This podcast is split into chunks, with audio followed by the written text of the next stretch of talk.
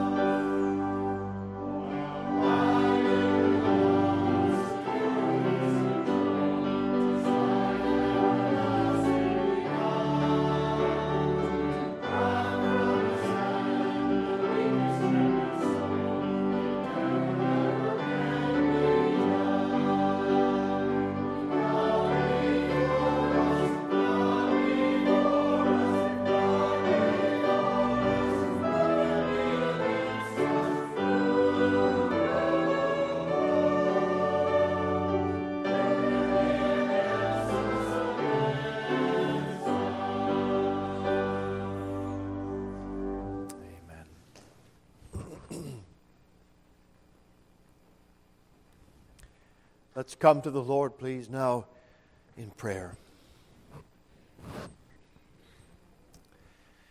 Our loving Father, our gracious God, we bow in Jesus' name for our evening service tonight.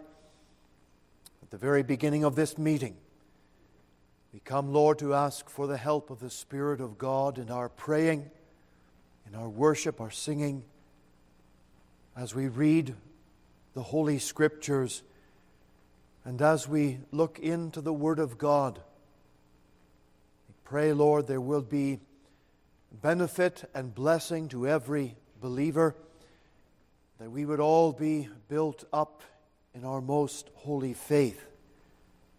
We would walk closer with our God moment by moment, and the devil would not be able to bring any temptation that would cause us to stumble and fall. We want, O oh God, tonight to be strong in the Lord, in the power of that might, to take up the shield of faith, wherewith we shall be able to stop all the fiery darts of the wicked one. Lord, help us to realize that we do not wrestle against flesh and blood the kingdom of God is not overcome with armaments of bullets and guns, tanks.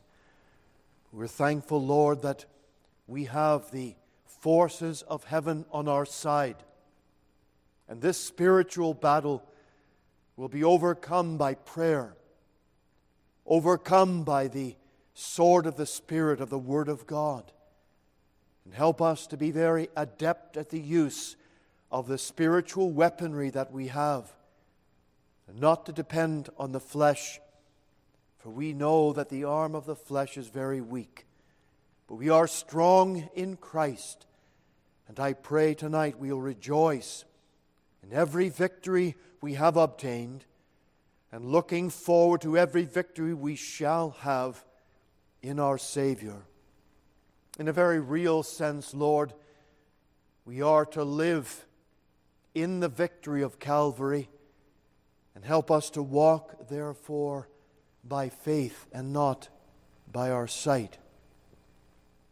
Pour out your Spirit, Father, tonight upon all those who have very specific need. Remember the grieving hearts tonight. Mrs. Weir, our brother Dan, Lord, help them and their families. Pray your blessing would be upon them tenfold and the comfort of the Savior standing with them in this time of their need. I pray for Ron tonight, for Serene. We ask for Mrs. Caudry. Pray for our brother Steve Kelly. Lord, help all these ones, whether in hospital or in their own homes, but still needing the touch of God upon them. Lord, bless them abundantly, we pray. Undertake for the seniors that cannot be out to our services on a regular basis, those who are at home yet still able to tune in online. Pour out your Spirit mightily upon them and encourage them in their own hearts. Remember every family gathered here tonight. Our needs are many. Perhaps, Lord, some of those needs not known to other people. We pray that you will answer, Lord, abundantly for the honor of your name. And you would give us faith and understanding.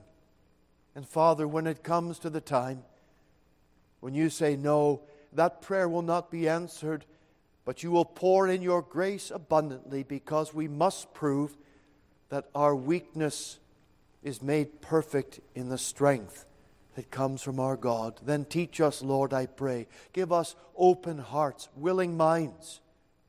May we ready, readily accept the pathway, the purpose, the plan of our God for us. Lord, hear our prayer tonight, we ask. Draw very, very near to us. We ask this now in Jesus' precious name. Amen. Let's sing again, please, number 491. Does Jesus care? We'll stand to sing.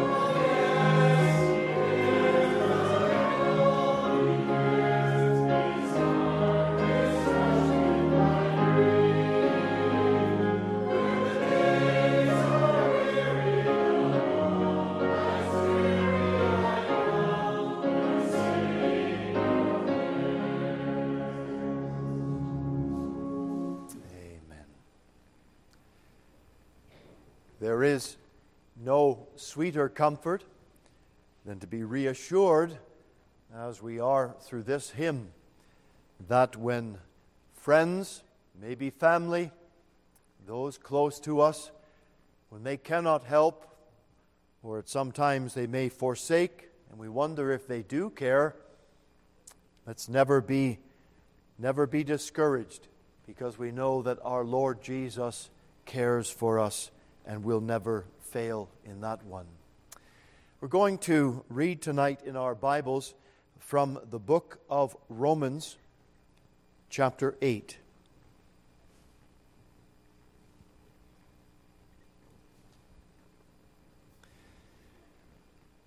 We are diverting our attention in this evening service from our study in the book of Daniel, as I want to share with you a verse of Scripture from the book of Romans, chapter 8.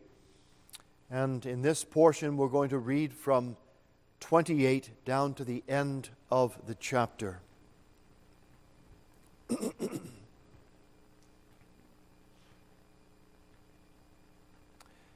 and we know that all things work together for good to them that love God to them who are the called according to his purpose. For whom he did foreknow, he also did predestinate to be conformed to the image of his Son, that he might be the firstborn among many brethren. Moreover, whom he did predestinate, them he also called, and whom he called, them he also justified. And whom he justified, them he also glorified. What shall we then say to these things? If God be for us, who can be against us?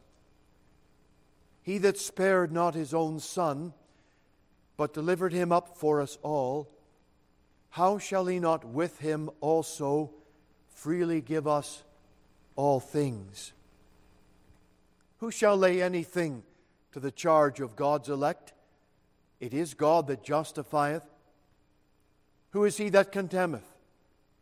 It is Christ that died, yea, rather, that is risen again, who is even at the right hand of God, who also maketh intercession for us. Who shall separate us from the love of Christ? Shall tribulation or distress, or persecution, or famine, or nakedness, or peril, or sword? As it is written, For thy sake we are killed all the day long, we are accounted as sheep for the slaughter. Nay, in all these things we are more than conquerors through him that loved us. For I am persuaded that neither death nor life, nor angels nor principalities, nor powers, nor things present, nor things to come, nor height, nor depth, nor any other creature shall be able to separate us from the love of God which is in Christ Jesus our Lord. May God encourage our hearts and bless His word to us tonight as we have read. Welcome to our evening service. We're glad that you're here in person, and we want to encourage you and thank you for that. And also, we want to encourage and welcome everyone viewing our service online tonight. Do please continue in your prayers for our sister, Mrs. Karen Zwier, the loss of her husband, the funeral we had here in the church on Friday. And I know she would greatly appreciate the prayers of this congregation for her at this time. Please also continue to remember our brother Dan Browett in your prayers. Dan was away last week visiting his son in Kingston, And then he came down sick, and when he got back, he tested, realized that he had COVID, and so he's now isolating himself for 10 days. And, brother, I know you're watching the service tonight, so we want you to know we're holding you up before the Lord very much in our prayers. The opportunity of visiting our brother Steve Kelly in the hospital in Port Perry on Saturday, and he is awaiting a procedure on Tuesday. His daughter Esther uh, flew back to be with the family, with him and his wife, her mother, uh, because of their needs at this time. Steve is not well, and uh, he needs our prayers. The Lord would strengthen him and sustain him at this time. And also, I was speaking with Mr. Caudry, uh, Talu's dad, and uh, her mum. His wife is in the hospital now, at least she was when I spoke to them earlier this week and she was having some very serious respiratory problems. And I know that they would greatly appreciate your prayers for Mrs. Caudry at this time of her need. Remember, please, also as we continue to hold up the needs of the persecuted church, of believers in many, many parts of the world that are going through very hard trials and great persecution for their faith, that the Lord would support and sustain them at this particular time. Last night, last evening, Saturday, was the next uh, Connect group, and I would ask you to continue to pray for the Connect Fellowship and the young adults in our own congregation and our youth, not to forget to hold them up before the Lord very much in your own prayers. And Brother Siman uh, tonight will be uh, speaking in our Cloverdale congregation later on at 9 p.m. And I know he would very much appreciate your prayers for him as well.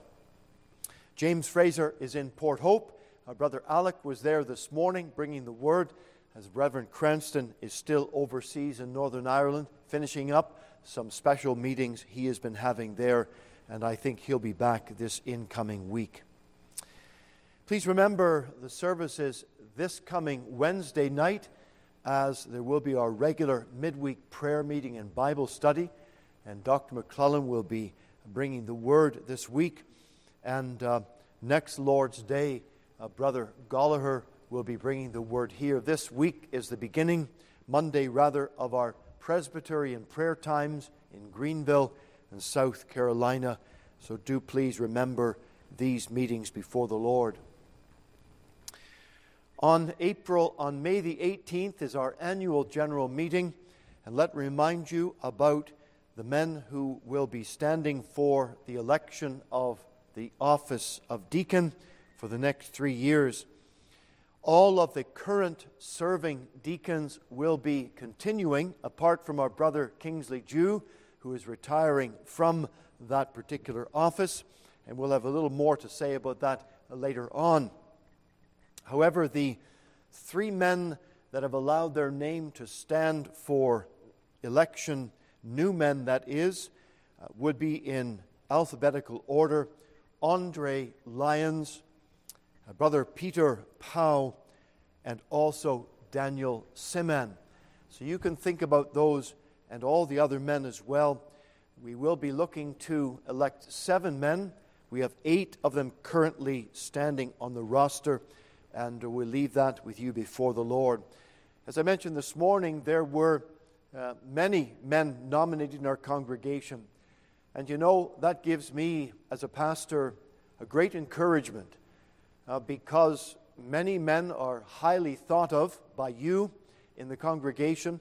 And many of them, certainly I would say that all of them that were nominated are eligible and worthy to stand for the office of the deacon. Some of them felt because of their age, uh, they did not want to let their name go forward, others for personal reasons. And so we want to uh, just be thankful to the Lord, but be praying for all and specifically the election coming up in the 18th. Then on May 22nd, our National Day of Prayer for all our Canadian churches. Please remember that before of the Lord. Let's sing again to the Lord's praise now, number 503. Jesus, like a shepherd, lead us. We'll remain seated while we sing.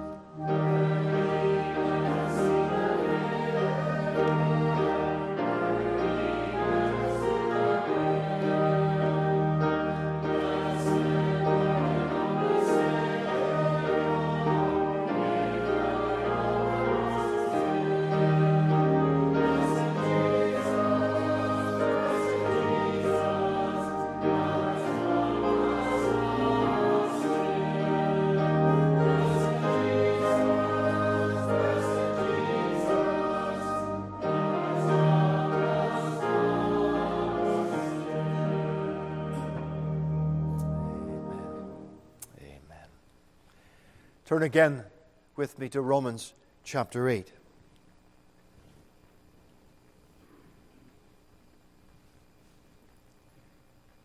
Reading the first 18 verses.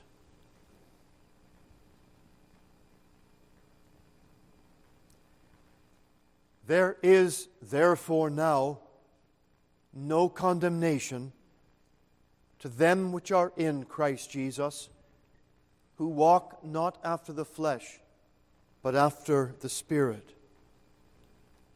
For the law of the Spirit of life in Christ Jesus hath made me free from the law of sin and death.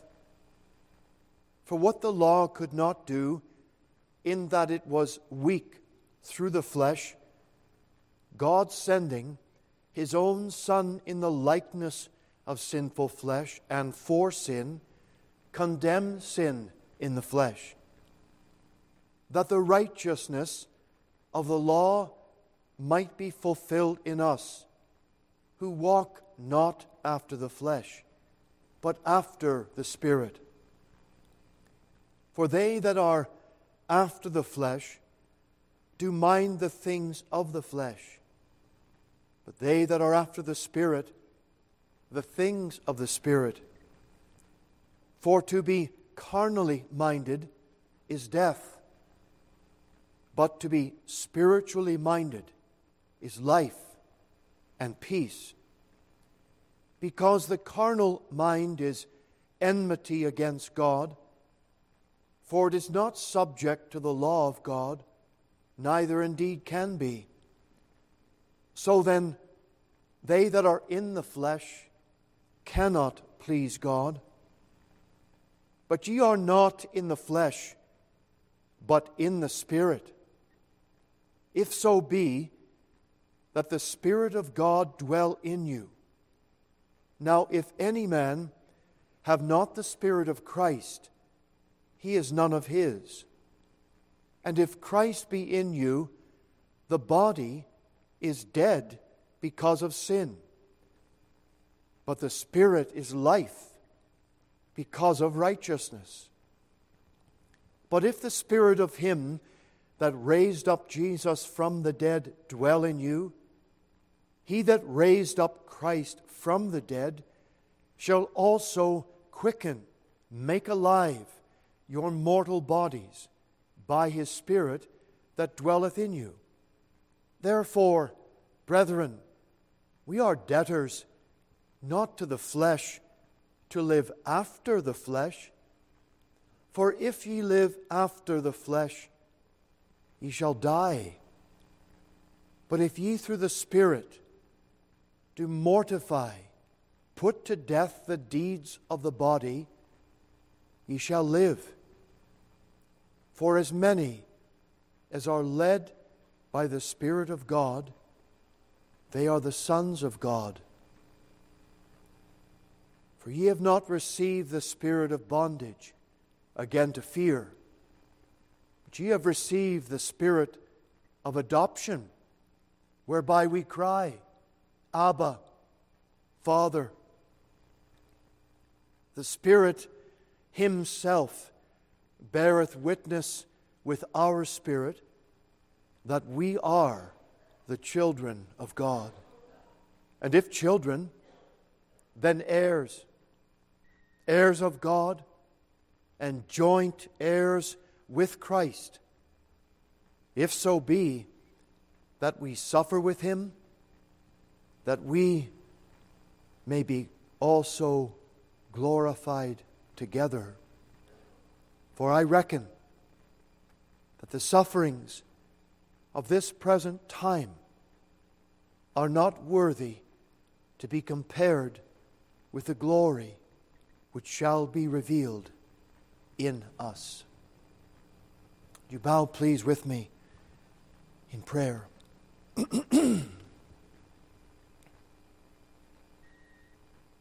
Father, we have read now this precious, instructive, mountain peak portion of your revealed word.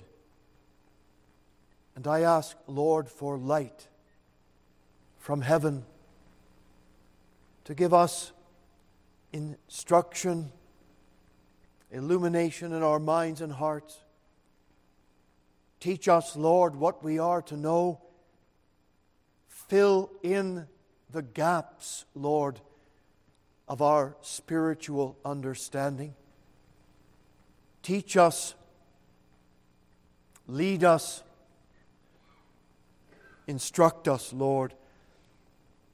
I pray that we would walk in the light of your word and that the promises of Scripture would be fresh and powerful and alive to us, and that we would put into practical living the teaching in this chapter of the Word of God. Hear our prayer tonight. Give strength in the speaking of the word.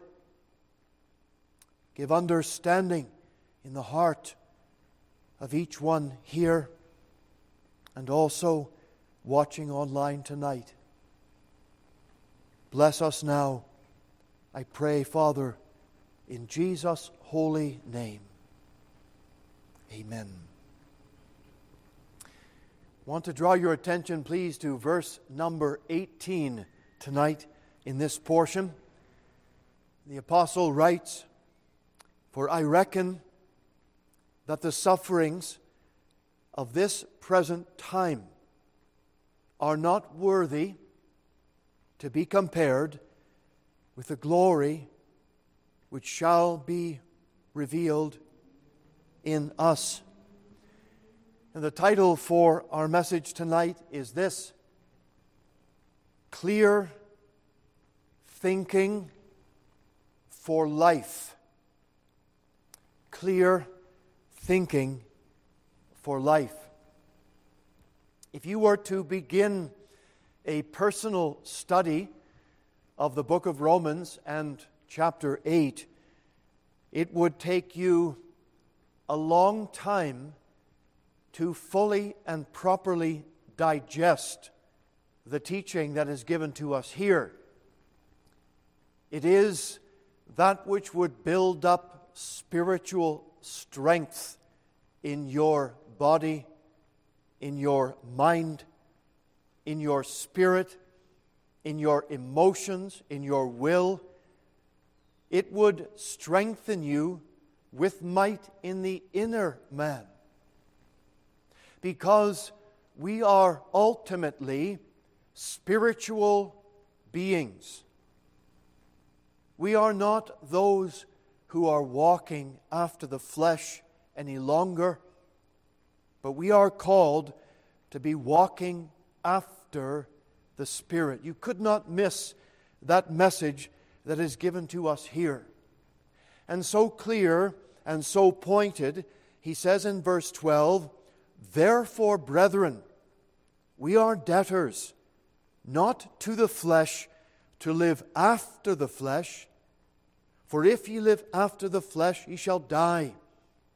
But if ye through the Spirit do mortify the deeds of the body, ye shall live. The great contrast, and we were thinking about this this morning, the contrast in the book of Proverbs between the wisdom of the wise, the foolishness of the fool. That is a book full of contrast.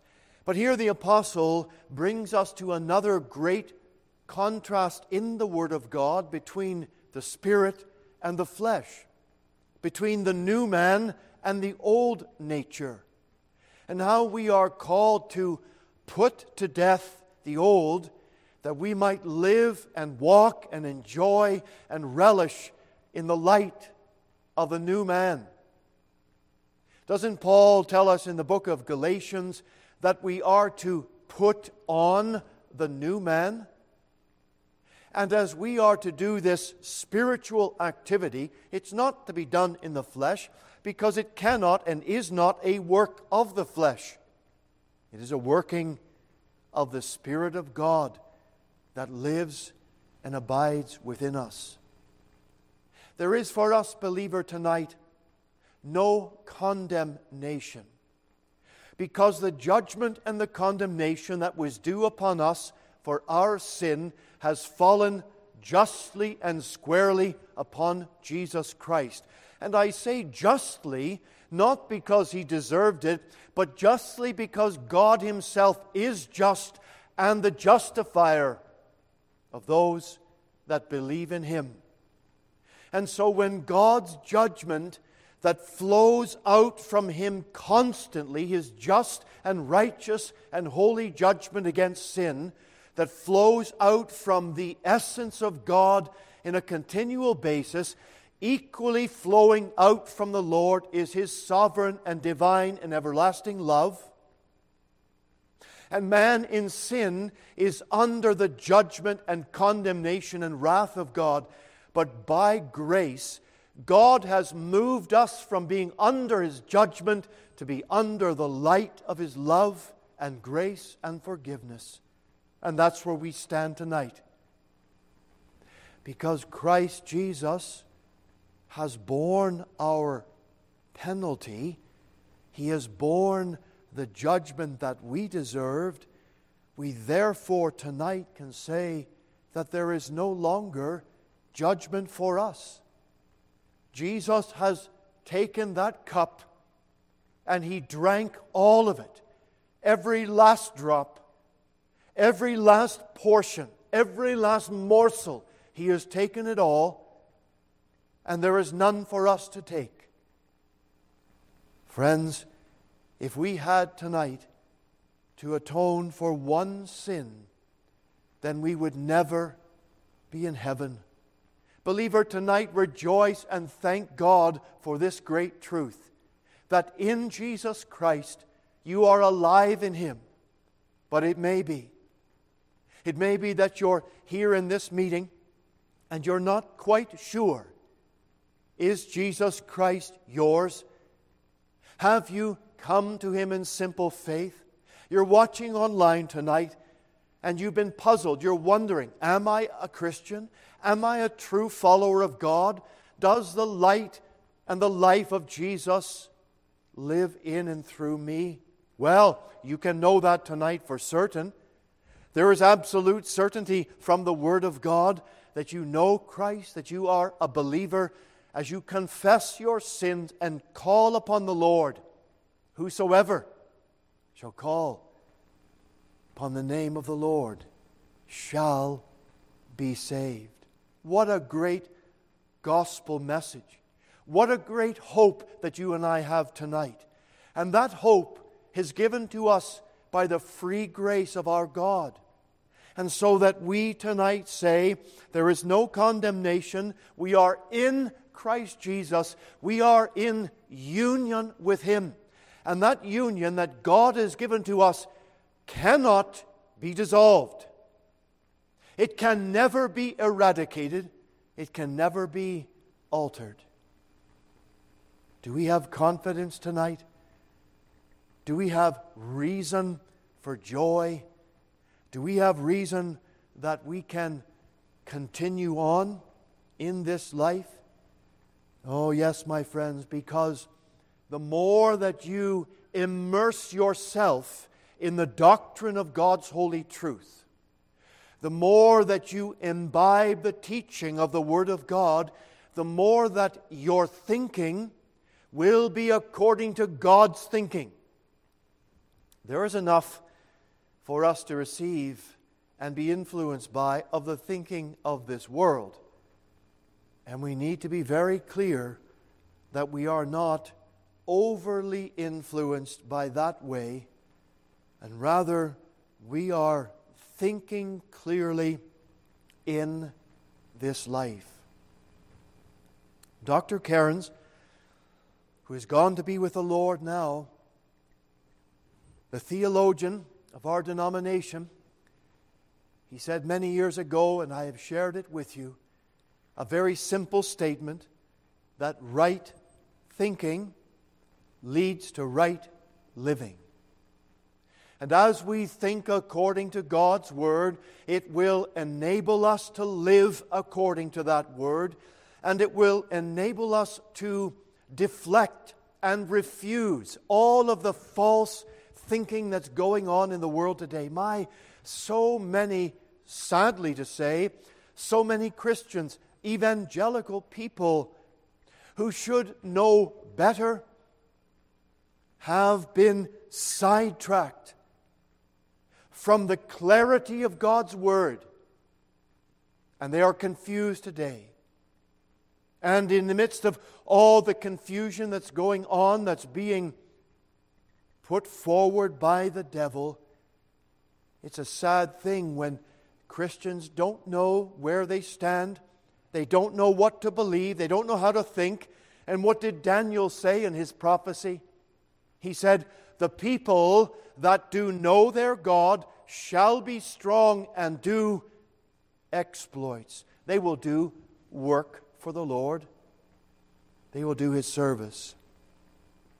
May God strengthen us and help us to see and be sure that we are on the right track that our minds are not being blown about by every wind of foolishness and every other opinion and idea that comes about in our day, but our thinking will be clear.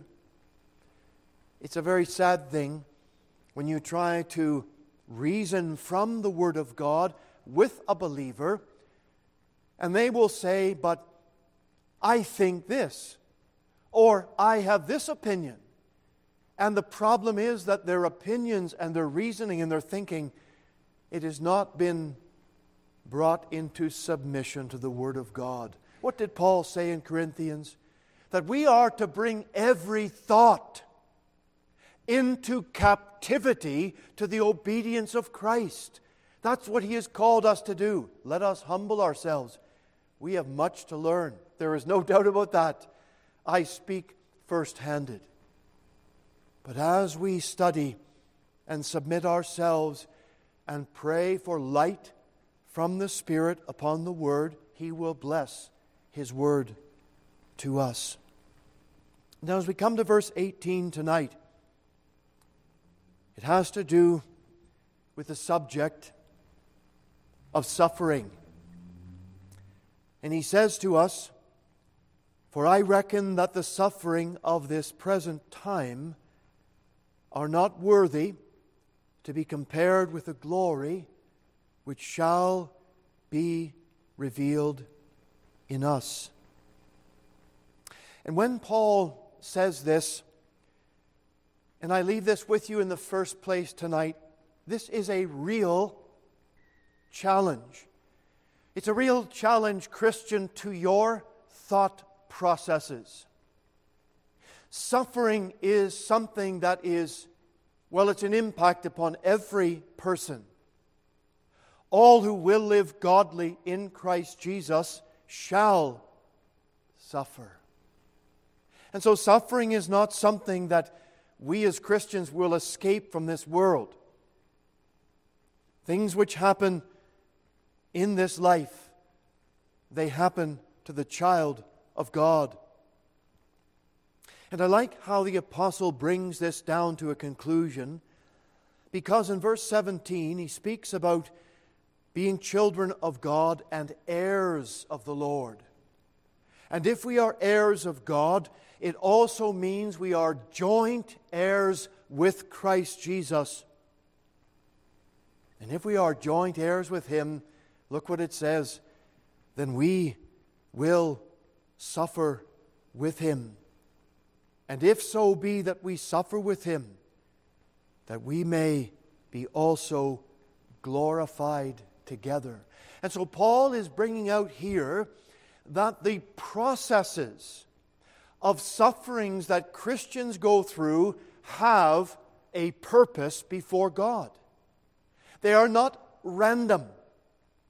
They are not isolated. They are not without purpose. Christian, let us take an understanding of this tonight because it is a real challenge. It speaks about the suffering. It's not singular, it's plural.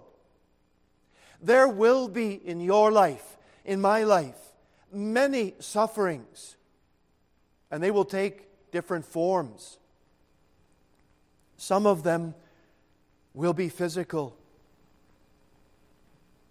We've been praying in this congregation for those you know well who have been going through some very, very hard physical sufferings. Our brother Ron, our sister Serene. These are names that you know very well, names that you have been praying to the Lord, maybe daily, many of you. And as their names and others also. We add to that list today, we've been praying for our brother Steve Kelly. We've been thinking about Mrs. Caudry. These are real people with real issues of hard suffering. And sometimes, in the case of those that are long term issues, and you wonder, is there any hope of improvement? Is there any hope of relief from this? Physical sufferings are hard for those that must bear them. For some of us, we have had relatively good health. And some of us really do not know what that step of suffering is like physically. Oh, the aches and the pains, the problems, they are minor. And it may well be that those who enjoy good health now will come to our season in life where we go through that period. It's true. But it tells us that sufferings physically, they are real. And there are, on top of that, there are mental struggles. Mental illness is a subject that is talked about perhaps more today than it has been in time past. But there are people and faithful servants of God over the history and generations that have suffered a great deal of mental anguish and difficulty. And it cannot be downplayed, it cannot be set aside. I think of William Cowper, a man who suffered greatly from mental anxiety, a man who spent time in institutions and yet, he gave to the church some of the greatest hymns that we sing today, and God made use of that mental disability in order to bring him through. And what about when we think in combination with the physical illness and the mental illness? You look at a Fanny Crosby, a woman who has written over 9,000 hymns, many of them in our hymnal tonight and a lady who was not born blind, but because of some malpractice in her infancy, she lost her eyesight. But you know, Fanny Crosby was able to say that these, this suffering and these sufferings that I have had to endure, she said, I would not want to give them up. I would not want to have my eyesight in this life because the first one that I will see is the face of my Lord when I get to glory. That is the right way to think about a stage, a period of, deliber- of debilitation, of suffering in a person's life. And many have also had to endure very hard emotional trials in their life. I know that the connection between mental and emotional suffering sometimes hard to really just draw the line and say, well, where does one end and the other begin? And I am certainly not qualified to make that distinction. But we all know what emotional sadness is. I think everyone knows at some time or another periods of depression in their life, periods of being cast down, heavy weights upon your mind, and perhaps sometimes you don't really know even what the cause of those things are. Where do they come from? How, how are they here? What did I do to deserve this? Perhaps that's a question that's being asked. Or how do I get relief from it? And those emotional and mental sufferings, they are real. But I say to you, friends, that they are part of the life journey for every believer. There will be for each of us some aspect of these things that we must endure. And what about the, the spiritual sufferings? Yes, when I say about those, I mean about bearing the burdens of the work of God in your heart. I'm talking about bearing the burden of unsaved loved ones in your heart. I'm thinking about the spiritual battles and sufferings that you will go through when you are battling against hell and you're battling against personal darkness and you're battling against those deep valleys that you must go through. What is the answer? How can we get escape from this? And I think of what Paul prayed. And he three times prayed for God to deliver him from that thorn in the flesh because that affected him physically. But I say to you, this affected him mentally and emotionally, and it affected him spiritually. Because Paul saw that this thorn in the flesh was affecting his ministry. He, he could not he could not feel at liberty to do the work of God the way he was called to do the work of God. And this was a real issue in his life. And so he prayed. And he prayed. And he prayed. And the Lord said to him, I will not give you that request that you are praying for Because in my denial of that, and what I will give you in place of that, will be something of far greater benefit in fulfilling the very calling and work that you are burdened to do. And what did Paul do? How did he respond to that? Did he become sullen? Did he become moaning and mournful? No, the man of God was brought to realize that God's way is best. And Paul was able, by the Spirit of God, to bring his thinking into line with the Holy Spirit in his life. And therefore, the clear thinking for life is exactly what helped him. And you know what Paul began to do then? He began to rejoice in his sufferings. Now, that's something different. He began to thank God for his inability. He began to say, I get it now, Lord. When I am weak, then you will be able to use me. Because in my strength, I will take it upon myself. You go back to Gideon and go back to the enemy that they were going to prepare themselves for. And the first number, 32,000, too many. Cut it down by 10, 20,000, still too many. All the way pared down to 300. Because the Lord said, if I deliver Israel with any more than this, they're going to think it was of them. And so he brought it down to a number that was impossible in the eyes of men. And God wrought a great victory. And through, believer, your sickness, your inability, your weakness tonight, God will bless you. He will enable you. He will enable me to be able to serve Him when before we were not able.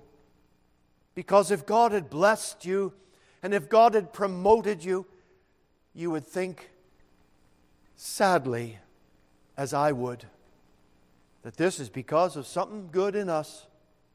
This is because of some ability that I've brought to the table.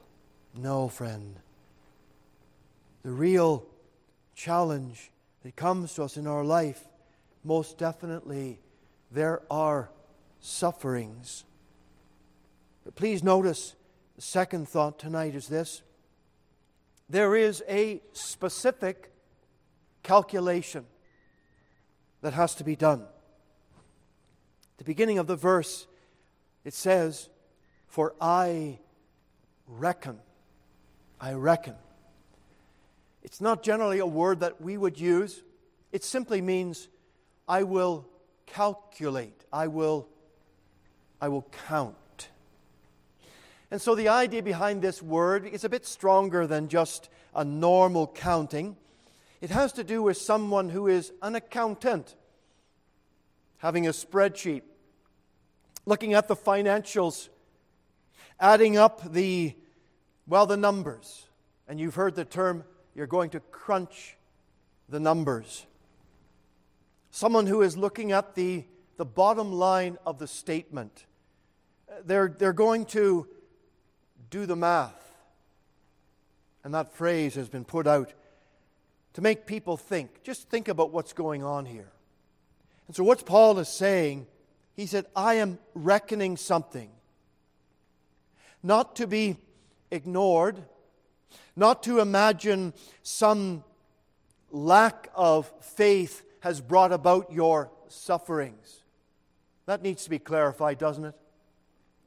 Sometimes, believer, in your heart, your life, you may have wondering is this suffering that I'm going through now, is my trial, is it because I don't have enough faith? Is it because that God is punishing me in some way? Is He bringing a hard and heavy hand against me? Is that why I'm going through all this now? Friend, think again. Because that is not that is not clearly the way the Lord wants us to think. Other times, people will wonder well, if only I had strong faith, or stronger faith, then I wouldn't be in the predicament I'm in now, and God would give me deliverance. That, sadly, is one of the false teachings of the charismatic movement. And the false teaching is that if you just had enough faith, you'd be delivered from every liability, every problem, every time of suffering. And this very verse of Scripture here puts a lie to all of that because the Apostle Paul is saying there are sufferings, there are trials and difficulties, and Christians are going to go through them. But Paul is going to make a calculation here, and he is saying, I am going to count these sufferings.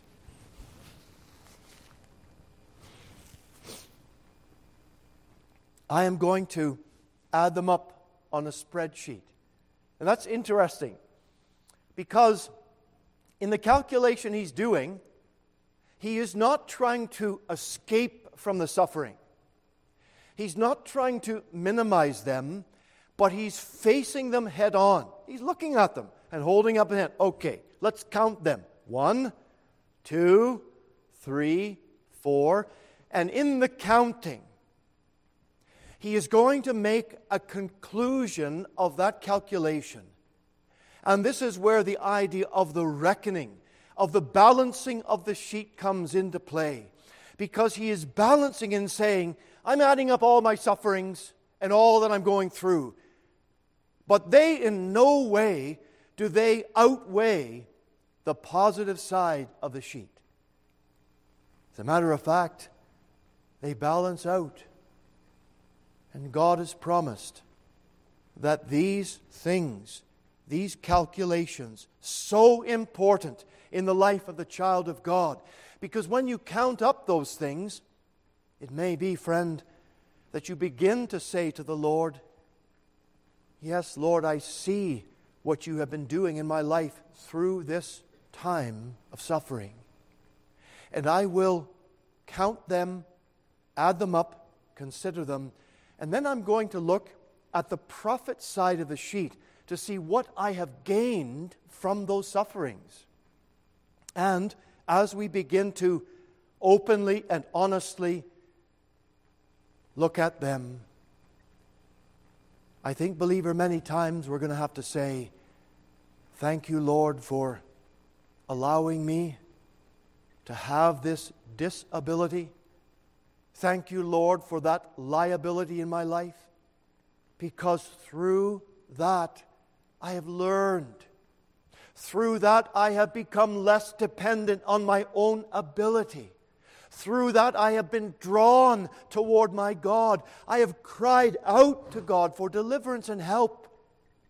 Yes, and that blessing is great. And it is one that we will consider and I believe, praise God for all eternity. The third thing, there is an unworthy comparison here. Now keep in mind, we're still on the theme of clarity of thought, clear thinking for the Christian. He says, I reckon that the sufferings of this present time are not worthy to be compared. They're not worthy to be compared. Don't miss out on that little phrase, this present time. Because that really speaks of all our life, all humanity. It speaks of life under the sun.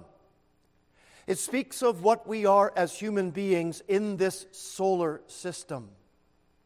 And all things that have to do with our life and time and this present age. These are matters that the apostle is speaking about here. And he is telling us there is something that is not worthy to be compared with. And our sufferings, and whatever it is that we must go through in this present age, we have something to look forward to in a very short time where those things will be taken away. And the Apostle Paul in the book of Corinthians will say to them that my light afflictions are not worthy to be compared.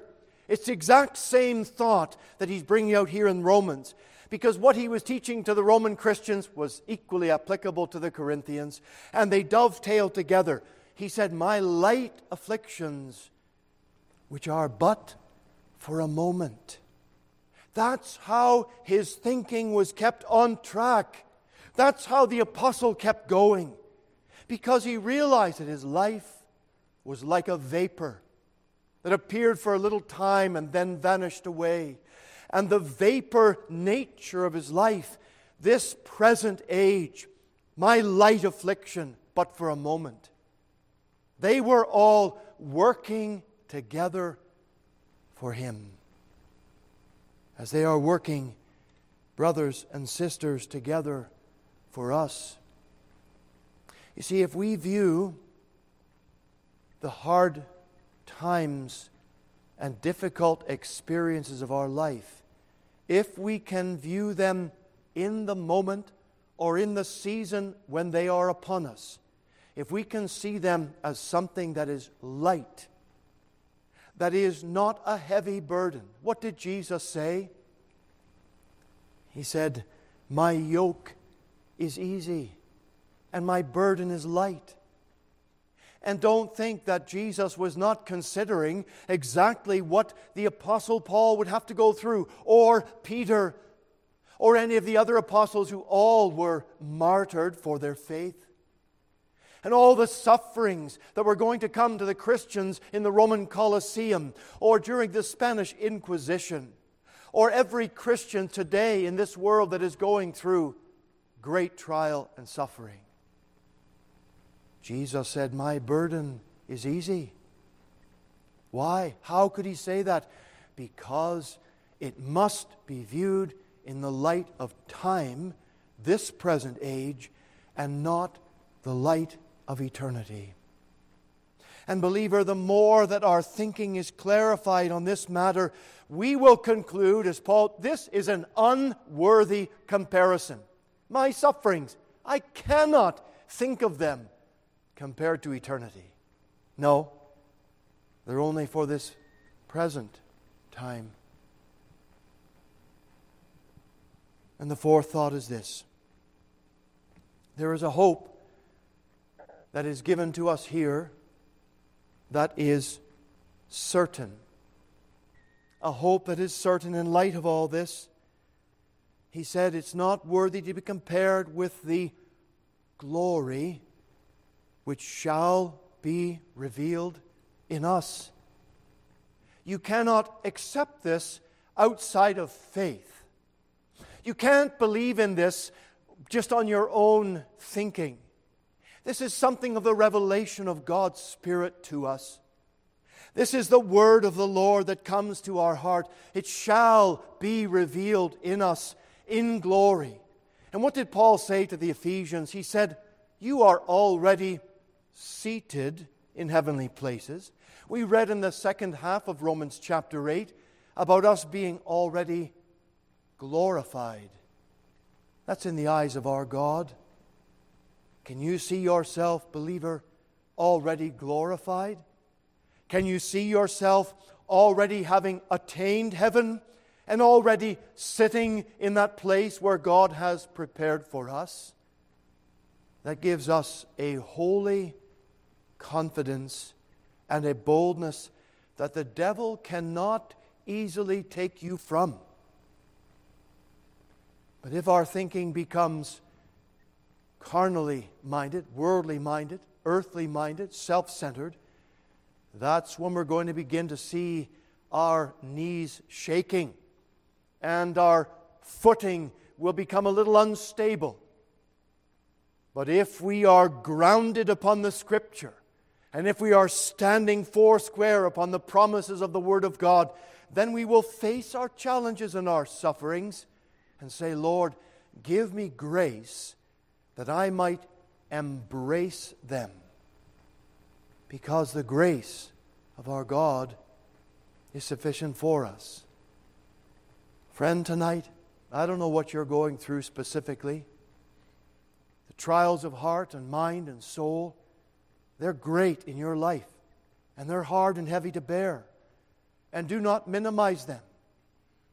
But however you do the calculation, be sure that you bring them all to the foot of this verse and this promise, and you see them in light of eternity. And then the Lord will pour out the abundance of His help, and you will come to the throne of grace that you may obtain mercy and find grace to help in the time of your need. What about it, friend, tonight, uh, if you're not a Christian? What if you're not a child of God? Now is the opportunity the Lord has given again to receive Him, to embrace Him, to repent of your sin, and take into your heart and life the joy and the peace that there is in believing. Let's close our service tonight by singing number 506.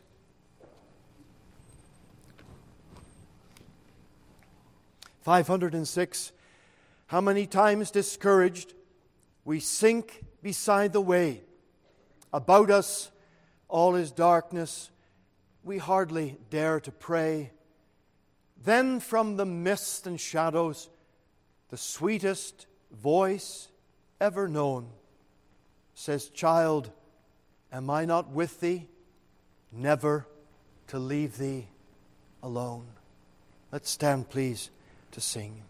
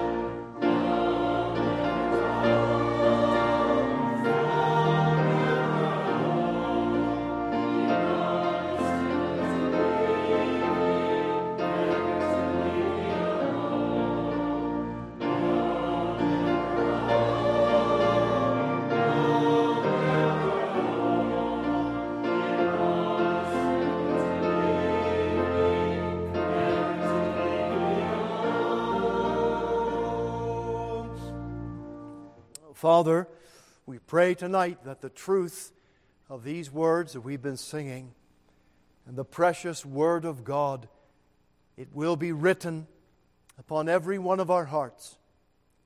We will follow after, and we will know the grace abundant, grace sufficient, grace superabounding, and to know that our Lord Jesus will never leave us. Father, I know tonight, and we've experienced that Jesus cares about all our tears, our struggles, our trials. Help us to be faithful in this time. And indeed, Father, that we will endure hardness as good soldiers of Jesus Christ. Part us now in your fear with that rich and mighty blessing. Pour out your Spirit upon us, Lord, in reviving. Help us in this incoming week to glorify our Savior every opportunity. Keep us from temptation and sin. And Lord, make us soul winners for Christ. Hear our prayer. In Jesus' name we ask. Amen.